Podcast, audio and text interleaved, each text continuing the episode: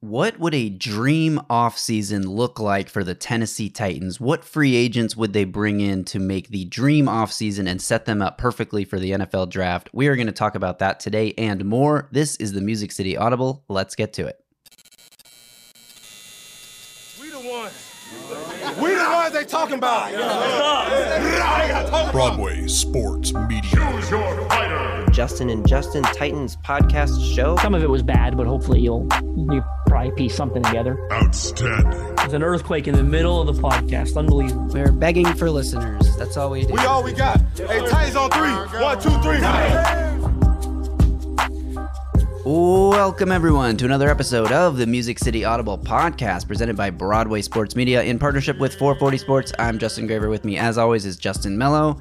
Justin, today we're going to talk about what a dream offseason would look like for the Titans. We're going to run through some free agents they could sign, both realistic and maybe less realistic, but it's the dream scenario. So let's talk about it. The dream offseason. So for to me, this starts with free agency. Obviously, free agency happens a month or so, a month and a half or so before the draft. Helps you fill those holes that you that you have in your roster, so that when you go into the draft, you can attack a best player available approach and draft for good players as opposed to drafting for need.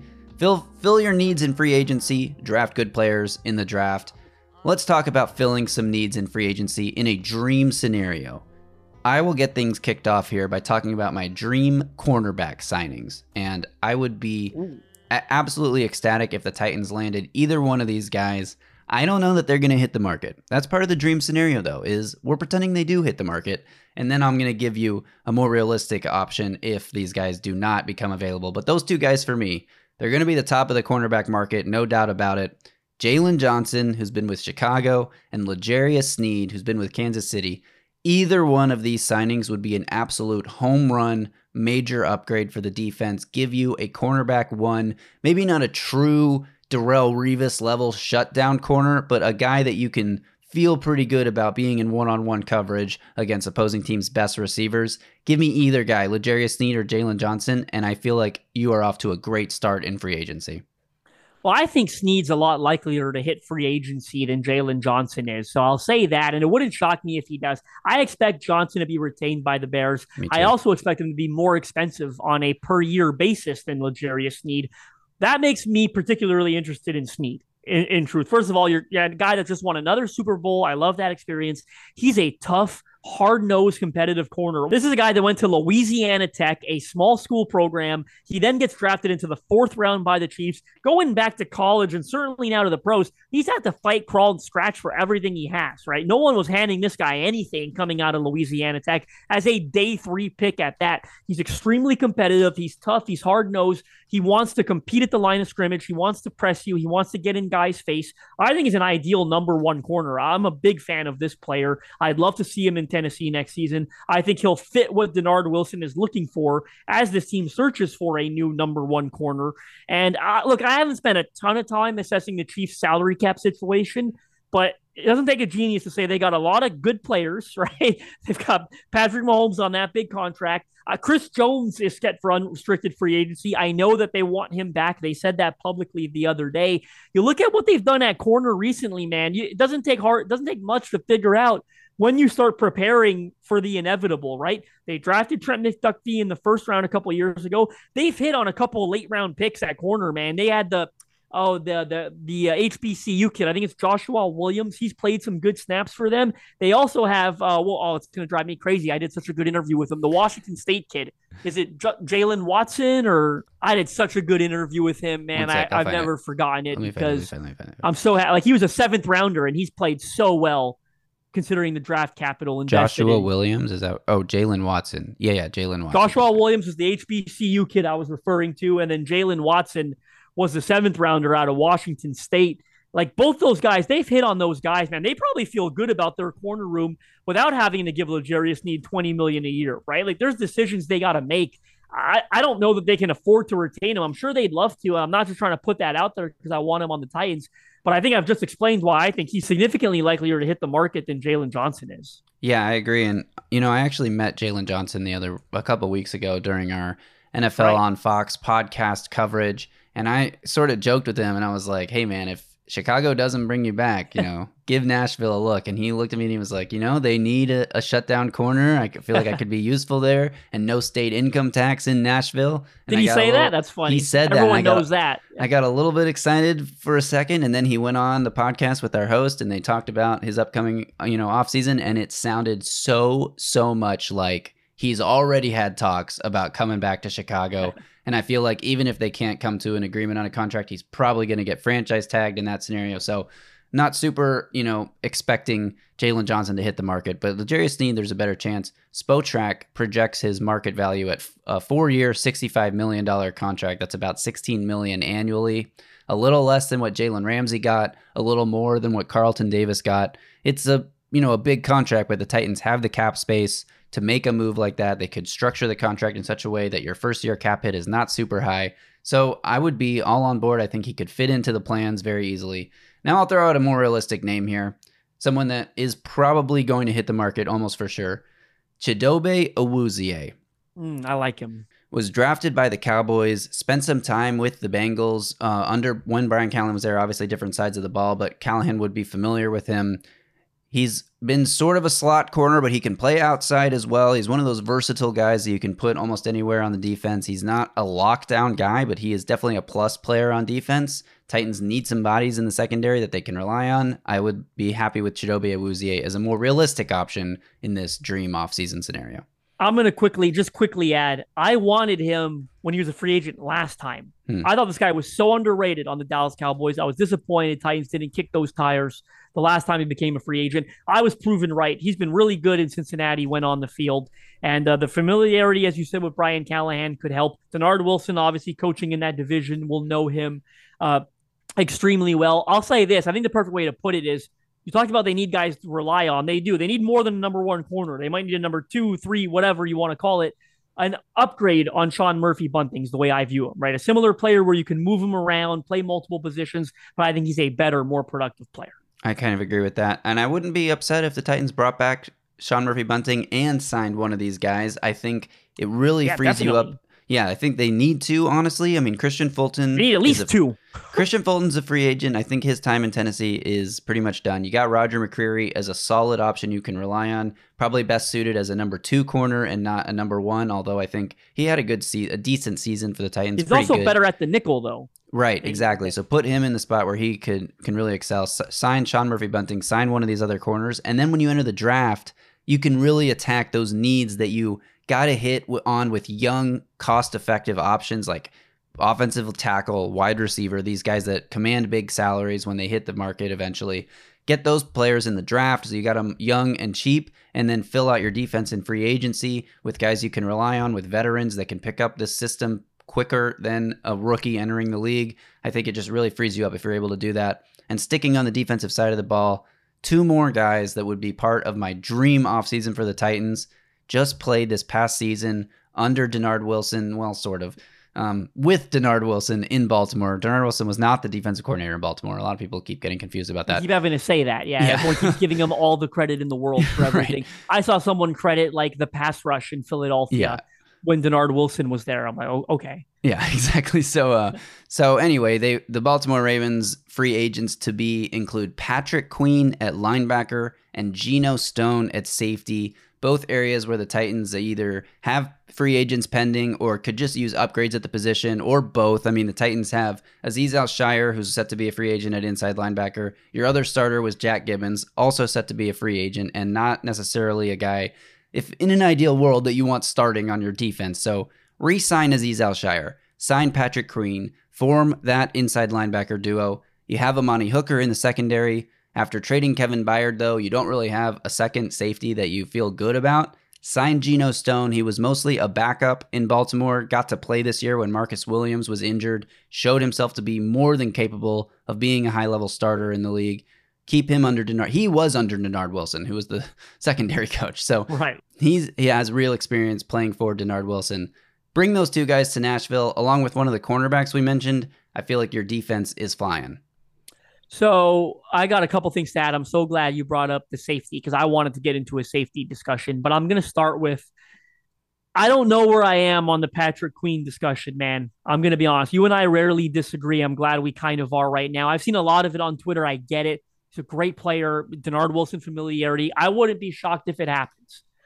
I'm not a huge fan, man. Paying outside, uh, sorry, paying inside linebackers like 15 million dollars a year, right? I, I, and that's probably what it's going to around there. It's going to take, I assume. Look at what whatever Tremaine Edmunds got last offseason by the Chicago Bears, and you could probably get a pretty good idea of what it's going to take to get Patrick Queen. Um, it's not a premium position. Okay, yeah. Titans have done a great job getting production from that spot without spending premium resources. I new staff, I know, but I go back to David Long Jr., Jayon Brown. Uh, hell, uh, Azeez Al-Shaair this year, $5 million. Big difference between 5 and 15, right? No doubt. And they got great production out of his. You could probably re sign him at a similar number, right? Maybe not five, but probably like six or seven max, I think, per year. So I, am not there with everyone else yet on paying an inside linebacker like 12 to 15 million dollars a year. I mean, 12 if you're keeping the seven eight. I mean, I I can maybe get on board, but um, I'm not there with everyone else. I am there with you on Geno Stone. In fact, I wanted to bring up safeties in general because I think this is one position we're not really talking about enough mm. when it comes to the Titans addressing it in uh, free agency. But what did you just say a couple minutes ago when we started this discussion? Fill holes in free agency, draft good players in the draft. Not a deep class of safeties in this mm-hmm. draft. There just isn't. Okay. I'm about 100, 100 something players through here in this class there's like a handful of safeties, and, and, and some of them are going to be second rounders. I don't think the Titans are going there in the second round. Maybe, you know, again, eh, not a super premium position. So maybe you find one in the fourth or fifth round that can play for you, like you have with Amani Hooker. Hell, like you did with Kevin Byard in the third round, uh, you know, some time ago. So uh, and then I look at safety and I see Geno Stone, and I also see Chauncey Gardner Johnson, yep. who led the league in interceptions when Dennard Wilson was a secondary coach with the Eagles in 2022. Yeah. Both of those guys, Geno Stone, CJ Gardner Johnson, pending free agents. Uh, I'm going to go as far as saying I'd almost be stunned if the Titans didn't sign one of them. Mm. You've got, uh, uh, I love Amani Hooker, but you have him and not much else at safety. He's a bit injury prone. Uh, Terrell Edmunds and K'Von Wallace are unrestricted free agents. This is a new regime. They played all right down the stretch. I think one of them should come back as the third safety. They'll be super cheap to resign, especially K'Von Wallace, who I thought was a bit more versatile and played well. Bring him back as the third safety, but go out there and sign Geno Stone or uh, CJ Gardner Johnson to start opposite Amani Hooker. You're probably not getting a starting caliber safety in this draft. Again, it's a thin group, and you don't really have the draft capital, I think, uh, to use a, a, premium pick on a safety when you've got the holes that you have Agreed. at positions like uh, uh, across the entire offensive line, receiver, and even corner, right? That we just talked about. So uh, go out there. They're not going to be as expensive as Patrick Queen.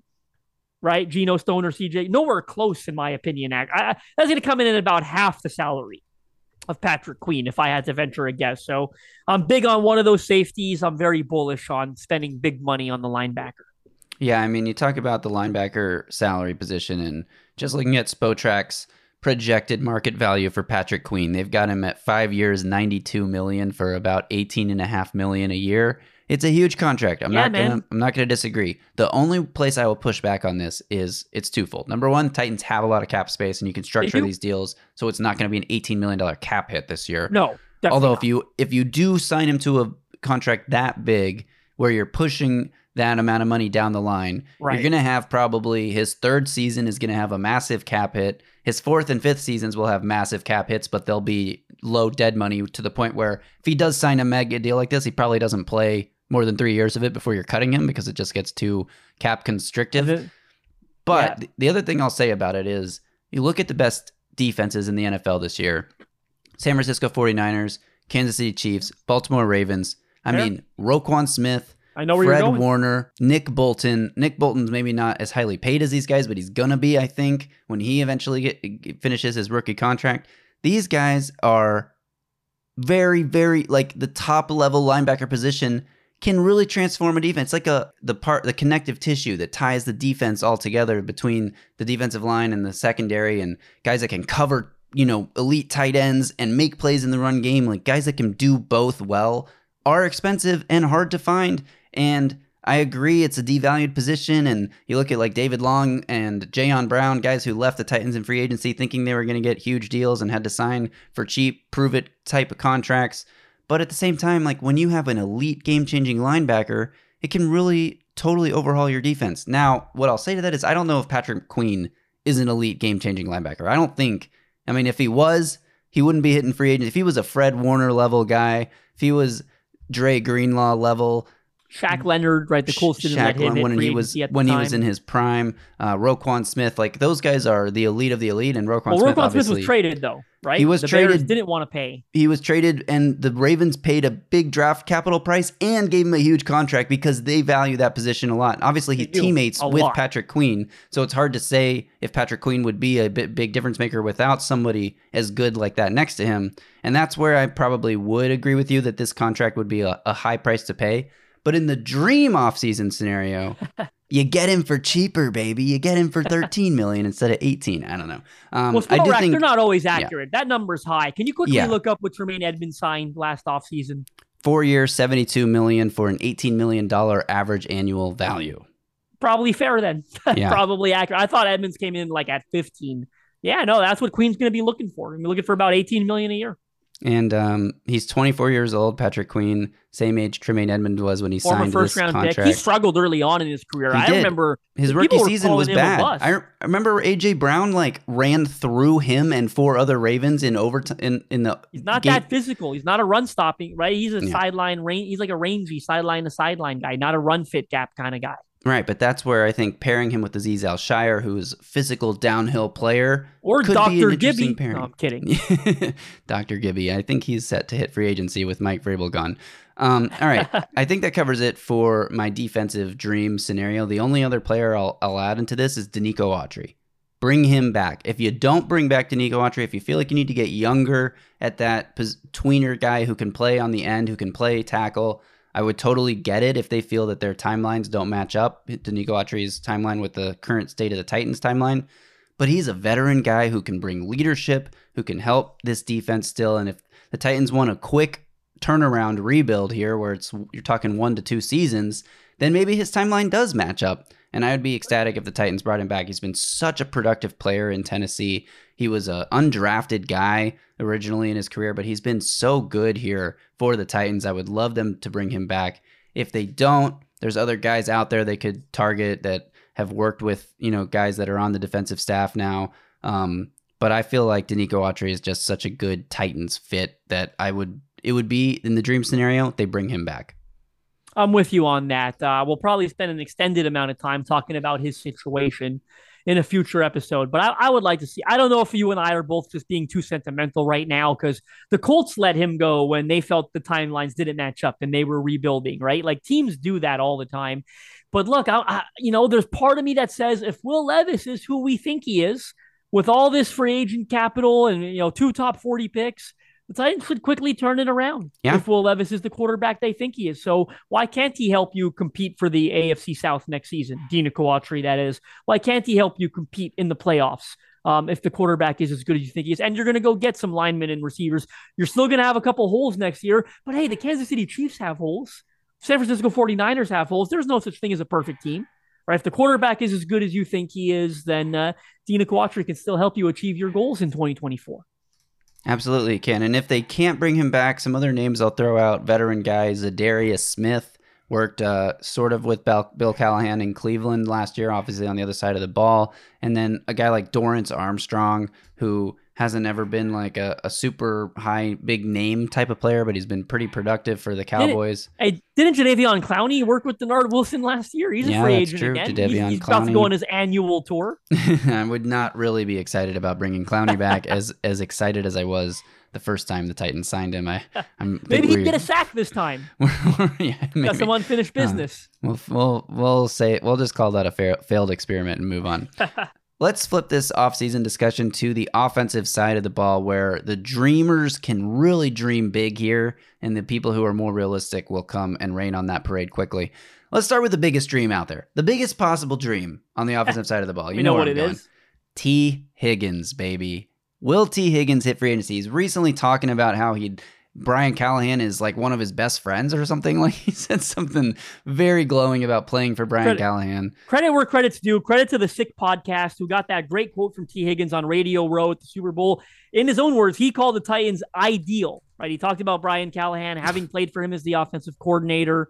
Um, so that obviously did the traffic that it should have. Right, that made its rounds on social media. It was. I wrote an article on it. I felt like I couldn't ignore it for crying out loud. Right, because everyone wanted to talk about it at the time. Um, I invite everyone get a get a subscription to the Athletic. Uh, get a free trial. Whatever. I was just about to reference this. Yes. I knew you would. Paul Paul D- Dehner. Dehner, Dehner. Jr. Uh, is writing a four piece. It's crazy, like a four art four piece. Uh, I don't know what you want to. It almost feels like investigative journalism. It's four pieces, right? Like it's an incredible, incredibly thorough uh, analysis he's doing of the Tee Higgins situation. I read part one the other day. It's very, very good. It's outstanding. Um, a lot. I'll be honest. A lot to say though. It didn't. It's not going to change my opinion of what they're going to do with him this offseason. I think they're going to franchise tag him. Of course, uh, you know, but Paul Dehner Jr. does such a good job taking a deep dive into the situation, talks about the potential to franchise tag him and trade him, right? We've seen only a couple of those over the last couple of years. What's the cost of something like that to acquire that player and then sign him to extension? We know the extension would be essentially whatever he'd be looking for in free agency, right? I think it's going to be a four year contract in the neighborhood of 22 to 25 million dollars per year, right? That's what's going to take to add Tee Higgins. The conversation is more interesting on the Bengals side, okay? They can win a Super Bowl in 2024. I firmly believe that. I think they firmly believe that. If you are franchise tagging Tee Higgins and keeping him, it is his last season in Cincinnati. Yeah. You are letting him walk season. You are not going to be able to sign him after what you've already given Joe Burrow and what you are going to give Ja'Marr Chase. There is they- they're not going to make this work. Pull it up a year from now if I'm wrong. Drag me. I don't care. There's no way I see them making that work. Okay. Who's going to block? Who's going to rush the passer? Who's going to play corner? You can't afford any of those things all of a sudden, right? If you tie up that much money. So the questions the Bengals have to ask themselves how much does Tee Higgins improve their chances of winning a 2024 Super Bowl? I think by a lot. Is it enough where you let him play for one more year and then you let him walk the following year? Okay. Or are you bold enough in your ability to scout wide receiver talent where you trade him for a first round pick? That's probably what you'd get for him, right? I think. Or even a second round pick. If that's a if it's a 30, the Titans trade their second rounder, the 38th overall pick. Okay. I don't think that gets it done when you look at what Tyreek. Hill and AJ Brown and Davante Adams I went agree. for. Now, granted, those guys were true number ones, whereas we've always projected that Tee Higgins could be a number one if he didn't have Ja'Marr I Chase. And he is. he's I think he produced in games where Ja'Marr Chase was out, but I think they're those guys probably command a higher draft capital price. AJ Brown, um, Tyreek Although Hill, you probably look at AJ Adams. Brown's stats in Tennessee and, and Tee Higgins in Cincinnati, they're probably damn near identical. Like Tee Has had a thousand yard seasons as the number two receiver. For sure, for sure, for sure. But Davante Adams, Tyreek Hill, like those guys Yes, are no, viewed in another tier yeah, than different stratosphere. than Tee Higgins. But- Um, the only thing I'll say though is if they franchise tag him and another team signs him, they have to pay two first round picks No just for the right to him. sign him. Yeah, right. No, so nobody would sign him in that scenario. But that's the ma- I mean, that's the maximum you could say they no might get in the trade. no one's going to do it. The Bengals will tag him and sleep comfortably at night, knowing that no one's paying two first round picks. No, Yeah. no one pays two first round picks for like anybody, right? Like a quarterback, maybe. And quarterbacks don't get franchise tagged when that happens. It's because they're being traded, right? So it's like, anyway, um, I don't think he's hitting the market. I think the Bengals tag him. I think we're having the same discussion this time next year, and I think he does become a Tennessee Titan next year. Hmm. I'll go as far enough to say that. so But wait I don't a think year. it's happening this year. I, I think they're tag again. The question for them: Are they bold enough to trade him and draft a replacement? They drafted him in the second round. Maybe they say this class is so deep we can do it. It would look. It would take some some stones, man. It would take some stones to do that. I think it's possible, but I think it's likelier they just say no. We don't want to end up with a Treylon Burks for AJ Brown situation. We know what he is. We believe we can win a Super Bowl this year. We believe he can help us win a Super Bowl this year. Wouldn't you let a guy walk? Essentially, say you get a first round pick for him, or you don't get a first round pick for him. I think you know. I think you'll know what I mean by this. Maybe not uh, well worded, but uh, would you trade a first round pick for a Super Bowl? You would, right? So if you don't get that first round pick for him by trading him, you lose that by letting him walk, but he helps win you a Super Bowl. Who cares? Right. Right. So I think that's what their debate comes down to. Can we replace him with a, a first round pick that we get It's possible it's a deep class, but ultimately, uh, I think they probably just tag him, keep him, and, and take their chance at winning a Lombardi next year. Yeah, I think that's the most likely scenario. Now, after Paul Dehner's article, the first part one you mentioned came out, a lot of people ran with the story that the Bengals intend to franchise tag Tee Higgins. They may or may not intend to franchise tag him. They probably I, do, but I that's not what believe they said. do. You believe they do. This article did not say that. This article was an opinion piece speculating what would be the best route for the Bengals. And everyone took it as, oh, the Bengals are going to franchise tag him. Look, whether they end up franchise tagging him or not is irrelevant to this article. This article is just looking at scenarios. So I don't know how this this article of opinion or investigative journalism Paul did a great job just looking at all potential. Agreed. outcomes. But Potential. where the aggregators got Bengals intend to franchise tag Tee Higgins from this, I have no idea. If you haven't read the article, go read it. You'll know what I mean. Um, they may or may not. Like I said, they probably do intend to, but that was not reported from a source in this article. That's all I want to say on it. There are a couple other free agent wide receivers that I think would be good fits in Tennessee. Also, guys, I don't expect to hit the market, though. I don't expect Tee Higgins to hit the market. I don't expect Michael Pittman Jr. or Mike Evans to hit the market. But if they did, they would be great fits in Tennessee. Mike Evans, obviously, on the older end of the veteran side, him and DeAndre Hopkins would form a very veteran duo in Tennessee. But great guys, if you do draft a receiver early, to have in the room with that young receiver to help them get up to speed, spend a year where they don't have to come in and be relied on heavily to be the guy, but they can just start getting their feet wet and understanding what it takes to play in the NFL, have them ready to be contributors in year two.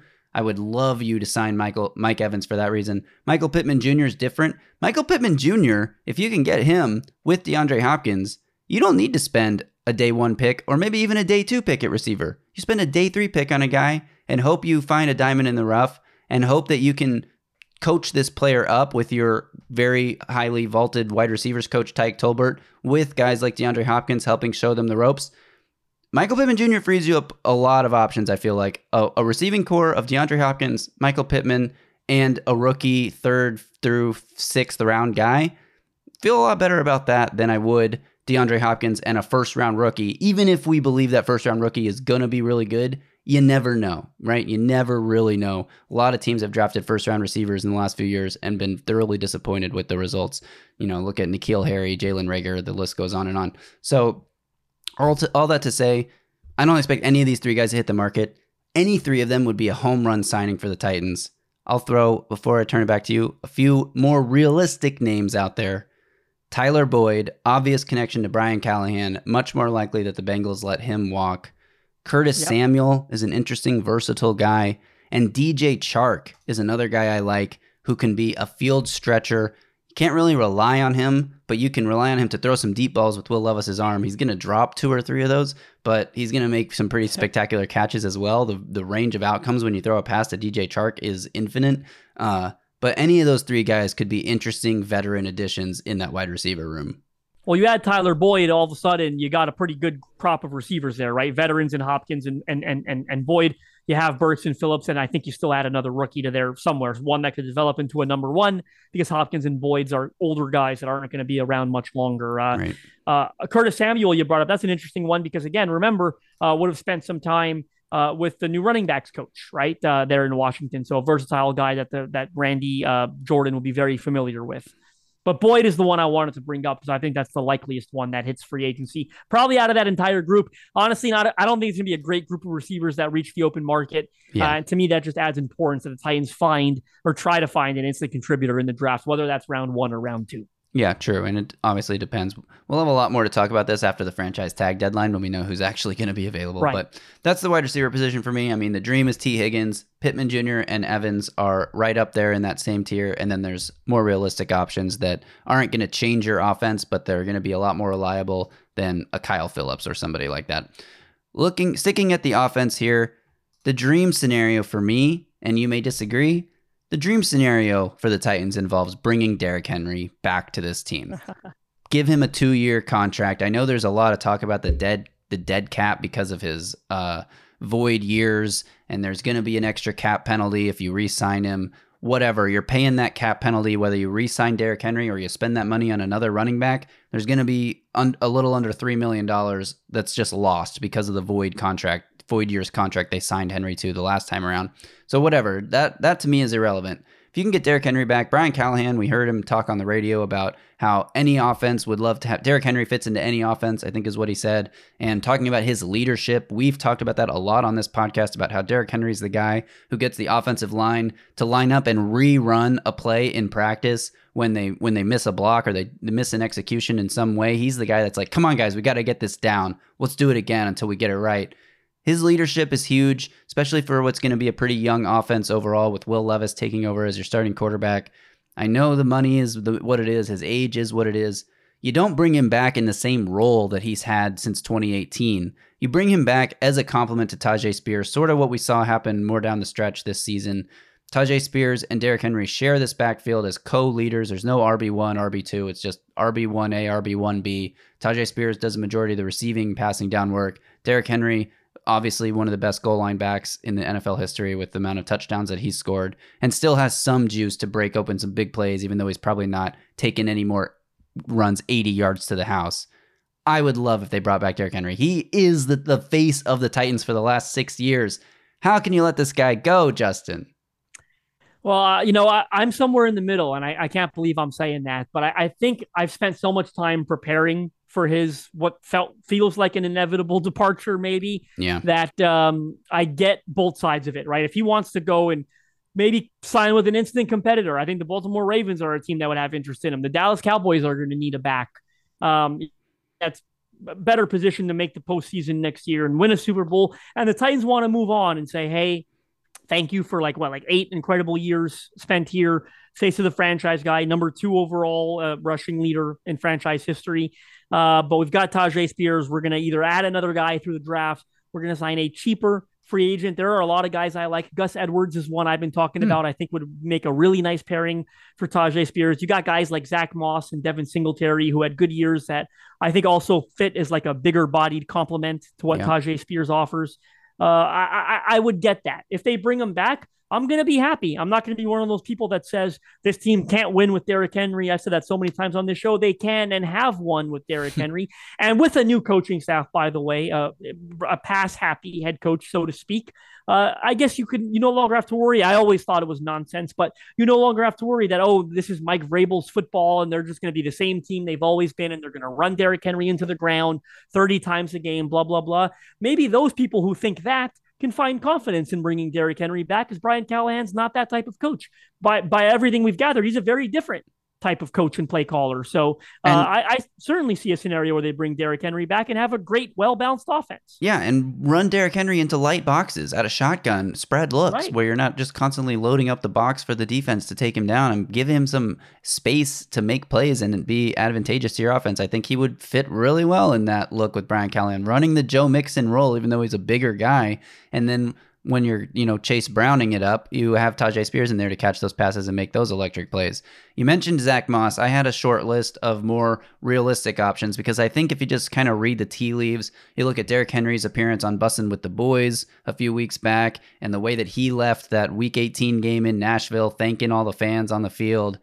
I don't think Derrick Henry necessarily wants to come back to Nashville. He talked about wanting to explore what it's like to be a free agent. And maybe, you know, he does that and still ends up back in Tennessee. But I think it is more likely than not that he departs in free agency. And if that's the case, my two guys on my short list of realistic options were Zach Moss, who you mentioned, and AJ Dillon, who has experience hmm. under Matt LaFleur in this sort of West Coasty McVay Shanahan offense. I think he could be an interesting complement to Tyjae Spears. He struggled to produce down the stretch this past season.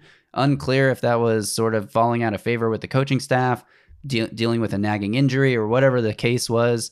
He Aaron Jones missed a lot of time, and AJ Dillon did not really fill in that well for him. So there, I guess there's some concerns there that he's already hitting the wall that running backs hit at a younger age than most of them do. But as a big-bodied guy, compliment to Tyjae Spears, I do like the fit with AJ Dillon. Yeah, that's not a bad one. I, I like mine better. I'm going to be honest with you. I like. I really like Gus Edwards. You didn't mention Devin Singletary. He's a free no, agent, I didn't. too, isn't he?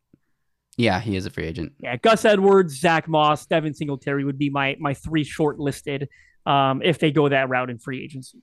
The other uh, the other interesting connection there with um, with AJ Dillon is that he was in Green Bay the same time that Justin Outten was a tight ends coach in Green Bay. Um, Justin Outten now the Titans coach in Nashville. So some some overlap there. But anyway, let's move on here. Let's finish this up by talking about some offensive linemen that would be dream scenario guys. For me, I have three guys on the list. I think if they sign two out of three, this would be an incredible, you know, bump for the offensive line. I bet we have the same list. I wonder if we do allow them to get exactly who they want in the draft, where you, you target that left tackle franchise guy in the first round, and then maybe you look at some interior guys later in the draft. But my list is Michael Onwenu, who's a tackle, Jonah Williams, who played tackle and could potentially be better suited as a guard, who's played for Brian Callahan. And my last guy is Andre James, Three the for three. center for the Las Vegas Raiders the last couple years. Um, these three guys could totally remake the offensive line. They may not all be- need to be starters. Two out of three, it wouldn't necessarily need Michael Onwenu or Jonah Williams to be a starter, although they probably would be starters in the, with this group that you're looking at. Definitely 100%. But you draft a And Joe they're going to get starting level money. you put him at left tackle. You dra- you sign one of these two tackles. You put them at right tackle. You you sign both of them. You put one at right tackle and one at guard, and then you sign Andre James and he's your center. And then from left to right, you're looking at something like Joe Alt or Olu Fashanu, Peter Skoronski, Andre James, Jonah Williams, Michael Onwenu. That would be a pretty dang good offensive line group for Bill Callahan to work with. Well, and all three of them got connections, by the way, Yep. um, to the staff in some capacity. So I'll start with Andre James, who's one of the uh, best free agent centers available. First of all, I think the Titans really need to take that position uh, seriously this offseason and upgrade from Aaron Brewer. They need a, a starting, experienced pivot um, that could be that guy for them for a long time. And I think Andre James uh, potentially could be that guy. He is still just 26 years old. He went undrafted in 2019 out of UCLA, a good program as well. And he has been a consistent starter and a really good high level performer. He will be familiar, of course, with assistant head coach Tom Jones, who has spent the previous 25 years um, with the franchise. Not Callahan. They missed each other by a year. Callahan Hmm. was with the Raiders in 2018, and Andre James joined in 2019. But you've also got the connection with quarterbacks coach Bo Hardegree, um, who I, I had mentioned uh, was the interim offensive coordinator this past year. And I'm going to move on quickly here. Bo Hardegree will also have the same connection uh, with Mike Onwenu. Spent a little bit of time together with the New England Patriots. Again, does it matter? He's the quarterback's coach. Onwenu is an offensive lineman, but that familiarity never hurts, right? Uh, Mike Onwenu is, I think, the number one target for Yeah. me on my personal free agent wish list because he could either fill a hole for you at right guard, but I think more likely and more desirable, in my opinion, is he is an instant starter at right tackle, which is a spot I, I think they could address in free agency because they're probably drafting a left tackle when it comes to the draft. So I like Mike Onwenu a lot. I liked him coming out, man. I remember interviewing him when he came out, and I, I was so high on him. He went late, right? Wasn't he a, a day three pick, I think, and played at Michigan, if my memory is serving me correctly. Was a good football player, and he's turned into a really good, versatile, multi-usage lineman there with the Patriots. It doesn't sound like they're bringing him back. That's what I've gathered um, from people I know around that franchise. Uh, he's number one on my list, no doubt about it. Uh, Andre James was number two. Jonah Williams is number three for me. I'm just a little hesitant because I've always felt he performed better at guard than he did at tackle. Yet it seems, you know, he really wanted to play left tackle, right? Like I think he caused a stink at one point when he was the right tackle that he was disappointed he wasn't the left. Um, what are you bringing him here for? I hope I kind of hope it's not to play left tackle. His results there have been pretty up and down. Does he accept playing right tackle? Live with that if that was the case. You're giving him some trip help over there. Hopefully, you draft a stud at left tackle. Does he is, would he agree to play right guard? I don't know. Right? It's, it's it's obviously up to him and him going into this process.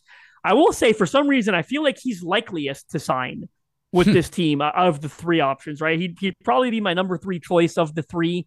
But that familiarity with Brian Callahan, I imagine, is going to go a very long way. Um, but I think you sign two of these three you draft the left tackle, like we said, you're in a really good spot on the offensive line. Yeah, I think with Jonah Williams, the questions for him is like, you know, he's not going to be a great player. Can he be a solid player? Can you, be- Right. can he be reliable enough with Bill Callahan's tutelage to be a guy? Going to be That- better than Andre Dillard. Sorry, not to cut you off. Going to be better than what they probably better than uh, Aaron Brewer and Daniel Brunskill too. I think from a performance based level. I agree with that, and that's why I think if you sign him, he could be a bridge starter at left tackle if you feel your your rookie pick. Like let's say they go wide receiver round one, tackle round two, and it's more of a developmental upside guy like Patrick Paul or something. Maybe Jonah Williams starts at left tackle to begin the season, and then you see how the rookie develops and see if you want to shuffle things around.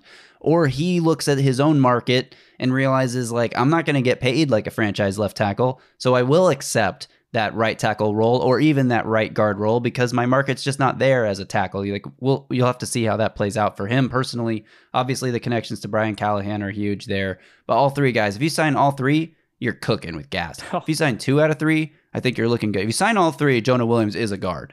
That's just the, the reality. He's and you're drafting a wide receiver at seven overall. Right. I don't think there's any way they're signing three don't either, three high priced line. But And if you look at what the Bengals did a couple of years ago when Brian Callahan was on the staff and a big part of the player, you know, personnel, like giving his opinion at least on personnel and what they wanted to do, they went out and signed Ted Karras. They signed two other guys. yeah, They they signed three guys in one offseason to pretty big contracts. So it wouldn't be Well, the first time. well, no, Orlando Brown wasn't one of them. No, they yet. traded for Orlando Brown the next offseason, but um or they signed Orlando Brown the next offseason. Whatever they did with Orlando Brown, it was one year later. But the point is, Brian Callahan was part of a Bengals team that had a terrible offensive line despite having a pretty good team. Went and signed three high-priced guys in free agency to help rebuild the line. So it wouldn't be the first time Brian Callahan went and signed three big name offensive linemen like that to help remake a group. So that's why I bring it up. But um, I also think, you know, if the Titans are looking to bargain bin shop for this stuff, Chris Hubbard, bringing him back as a swing tackle guy wouldn't be the worst thing. I thought he gave him. Yep. Alex Cappa, Ted Karras, and uh, Collins, the old right tackle from the Cowboys. La'el Collins. Right. Yep. There you go. Alex Cappa, Ted Karras, Lyle Collins. See, thank you very much. They went and signed three guys to pretty big contracts that year. But- La'el Collins didn't really work out because of some injury issues and stuff. But Seven million annual salary for Collins, six million for Karras. Uh, I'm bad at math. I think seven for Cappa. okay, so not huge deals, but I no, remember. more than seven for Cappa. Sorry, four years, thirty-five million. Right, so almost nine, oh, Almost between eight and nine for him. Yeah, so I mean those, but Ted Karras and Alex Cappa were like the top guys, interior guys on the market that offseason, and Bengals landed both of them, so that was a pretty big deal. And then obviously La'el Collins was sort of there was some weird stuff going on off the field and injury issues with him. But anyway, um, my point is that that happened. Just getting to get into Chris Hubbard, who played for Bill Callahan in Cleveland before the Titans signed him last year. Obviously, familiarity there. Gave the Titans some pretty good snaps last year, despite being a low expectations, like last minute emergency Last signing resort. because we had to cut what's his face who punched his teammate. Um, Marco Jones. Jamarco Jones, thank you. Um, so anyway, I think if if you strike out on two or three of those three, what we mentioned, Chris Hubbard is not a bad fallback option as a swing tackle if you wanted to bring him back. So that does it for the dream off-season scenario. You do all you make all these signings, Titans, at least the guys that become available of the ones we talked about, and you are really well positioned. That's a that'll be a great way to use all the available cap space that they have and position themselves well for the draft to draft best player available to get Malik Nabers or Rome Odunze if they feel that that's the best option, or to get Joe Alt and then maybe Xavier Worthy or Brian Thomas Jr. in the second round. That those will be home run total off seasons for me. Anything else you want to add about this, Justin? What let's just say grade this on a realisticness scale from one to ten, signing all the guys we talked about, including like the Jerry L'Jarius Sneed and one of those three receivers that may not hit the market. Well, I'm not going to do that. I'm going to do is say I think we just talked about some guys that will be a Tennessee Titan a month from now. I think that's my main takeaway. Whether that's Patrick Queen or Geno Stone, C.J. Gardner Johnson, L'Jarius Sneed, Jonah Williams, Andre, we probably at least two guys, at least two that will be a Tennessee Titan approximately one month from now. All right, that'll do it for this one. Thanks to everyone for listening. Thanks even more if you're watching on YouTube at Music City Audible Podcast. We appreciate everyone tuning in there. Drop a comment below. What's your dream offseason look like for the Titans? Who's your dream free agent signing other than Tee Higgins? You can leave Tee Higgins out. We don't need a bunch of comments saying Tee Higgins. We know he is the dream, uh, but again, not the most realistic one. So, so what are some other guys you're looking for the Titans to sign? Uh, we'll be back later this week. We're going to get into some of our free agency previews here, looking at pending free agents the Titans have, guys that are set to hit the market, you know, like Sean Murphy Bunting, Azeez Al-Shaair, Derrick Henry, Denico Autry, Nick Westbrook Ikhine. We're going to start going through all those guys and deciding whether or not the Titans should make an attempt to re-sign them. We will talk through a bunch of guys over a, a few different episodes and then and then once the franchise tag deadline passes in early March, it's March 5th is the last day teams can franchise tag players, and March 20th is the day teams can first start to franchise tag players. So once the franchise tag madness passes from February 20th to March 5th, we'll really be able to dive into some free agency previews and look at guys that the Titans should sign because we'll have a much better idea of who's available. So, like I said, we'll be back later this week to start those breakdowns of the free agency breakdowns for the Titans and then looking ahead to free agency as we get closer and closer to the start of the new league year on March 11th when the legal tampering period opens and March 13th when officially free agency opens and the new league year begins. So, stay tuned to the channel. Make sure you are subscribed subscribe to Music City Audible because we'll be back again later this week. Follow Justin on Twitter at JustinM underscore NFL. You can follow me at Titans Film Room. Until then, y'all stay safe out there and tighten up.